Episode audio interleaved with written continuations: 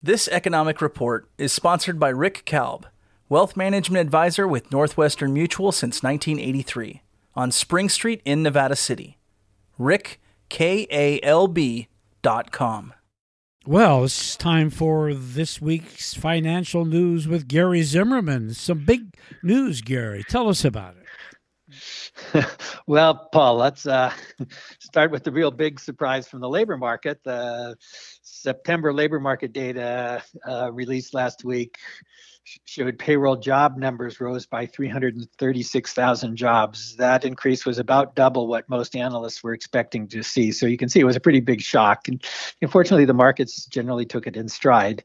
Uh, you know, on the other side of that big increase in payroll jobs, um, the civilian unemployment rate remained unchanged at 3.8 percent still 3.8% is you know a little below what most economists and most fed policymakers consider to be full employment for the us economy. So you know labor markets remain very tight um, and that of course raises concerns about potential increases in wages although the wage numbers weren't going up as as fast because increases in wages could add to inflation. Um, at a time when the fed is trying to lower inflation trying to do it without creating recession Oh, complicated stuff, Gary. it's all it's all like walking on a tightrope somehow. But uh, okay, yes. Gary. So it does not look like the payroll job market has slowed down much. So how does the uh, three hundred and thirty six thousand new payroll jobs in September compare with average monthly payroll increases in past years? Oh, good question, Paul. You're right on target here. Um, at a time when most economists were expecting the number of new jobs added each month would continue to fall, um, you know, that was in large part because of the Fed raising interest rates to slow economic growth, to lower inflation towards the Fed's 2% inflation goal. Um, instead, you get this number of new jobs surging in September, and you get big upward revisions to the July and August job increases. So now, in the past three months, the economy added almost 800,000 new jobs. And that's robust job growth in any circumstance. Um, for comparison purposes, um, the period from, you know, it's most of the expansion, uh, prior expansion uh, from 2010 to 2019 before, you know, COVID hammered the economy, the average monthly job increase was only about 183,000 jobs a month. And, you know, again, looking at just the nine months in the and through September in 2023, the economy has you know been adding about 260,000 jobs a month. So, you know, that's a big, big surprise. And it, you know, is a warning for the Fed that the labor market may not be slowing as fast and as much as they would like to see it slow. Um, particularly since the unemployment rate is at very low levels. Um, and we're now expecting a pretty strong third quarter real gross domestic product growth number. So, um, you know, that that's a concern for the Fed that you know the economy may not be slowing down enough to to bring the inflation numbers down. So it sounds like it's good news and bad news both. Yes, yeah, it's a tightrope problem. Gary, uh, what about the population of the U.S.? Out of the population, how many workers and jobs are there today? Oh, Paul, there are about 335 million um, Americans, um, according to the Census Bureau. Um, in um, September of 2023, the U.S. civilian labor force was about half of that uh, total. Um, that that includes both people that are employed and unemployed. Um, the other half of the population is, you know, retirees, children, handicapped and institutionalized folks, farm workers, discouraged workers, people who've dropped out of the labor force, and persons ser- serving in the military. Um, so, you know, out of out of that um, population figure, the non-farm payroll employment number was almost 157 million jobs. You know, we're just under 47% of the population.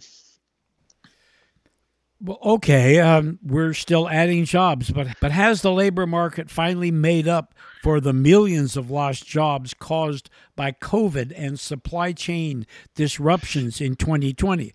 Uh, let me put it another way: Have we added payroll jobs compared to the pre-COVID job peak? Yes, Paul, the economy has more than made up for the approximately 22 million lost jobs in the spring of 2020 when the COVID pandemic was at its worst. Uh, for example, the U.S. Uh, in payroll employment numbers in September hit a record 156.9 million uh, workers, and that was up 4.5 million payroll jobs since the pre-COVID peak. You know, and in fact, just in 2023, um, the payroll job numbers are up 2.3 million. Um, so, you know, we've certainly reached that peak um, and, and surpassed it by a lot.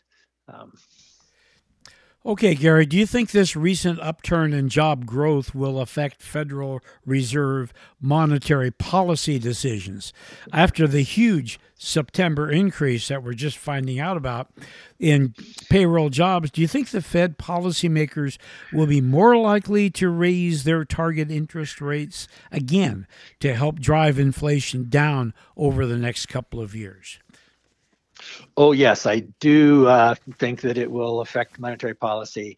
My sense is that the Fed policymakers will likely choose to raise their target interest rate at least one more time this year following the big September jobs report.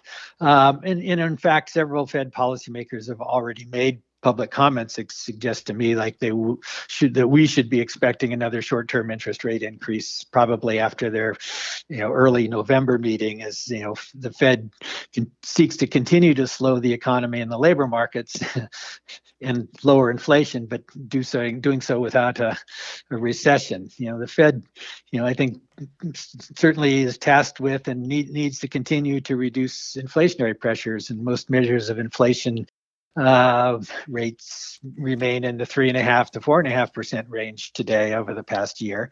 Uh, that's much better than inflation rates of seven to nine percent at the peak.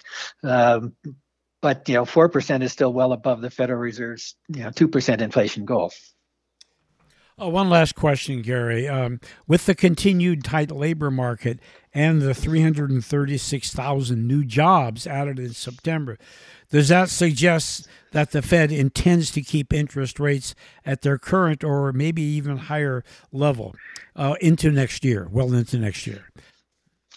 Yes, Paul. Judging again from the policymakers' recent statements and from the policy statement after the last meeting, as well as their um, September Fed policymaker projections for the year 2024, you know, I think even though that was done even before the surprise surge in new payroll jobs in September, I think the Fed is likely to take a more hawkish policy stance towards inflation as a result of that sort of upturn in the labor market. Um, you know, and this, you know that in, you know that includes another 2023 target interest rate increase and, and likely suggests that they'll continue to implement policies like keeping interest rates higher um, for a longer period of time to sort of gauge give them time to gauge how fast and how low inflation rates are falling and you know have a better sense of what where they are how, how they're succeeding on the inflation goal before they begin to lower their interest rate targets probably sometime in um, 2024 gary thanks a lot and we'll talk to you in a couple of weeks. Lots of news today.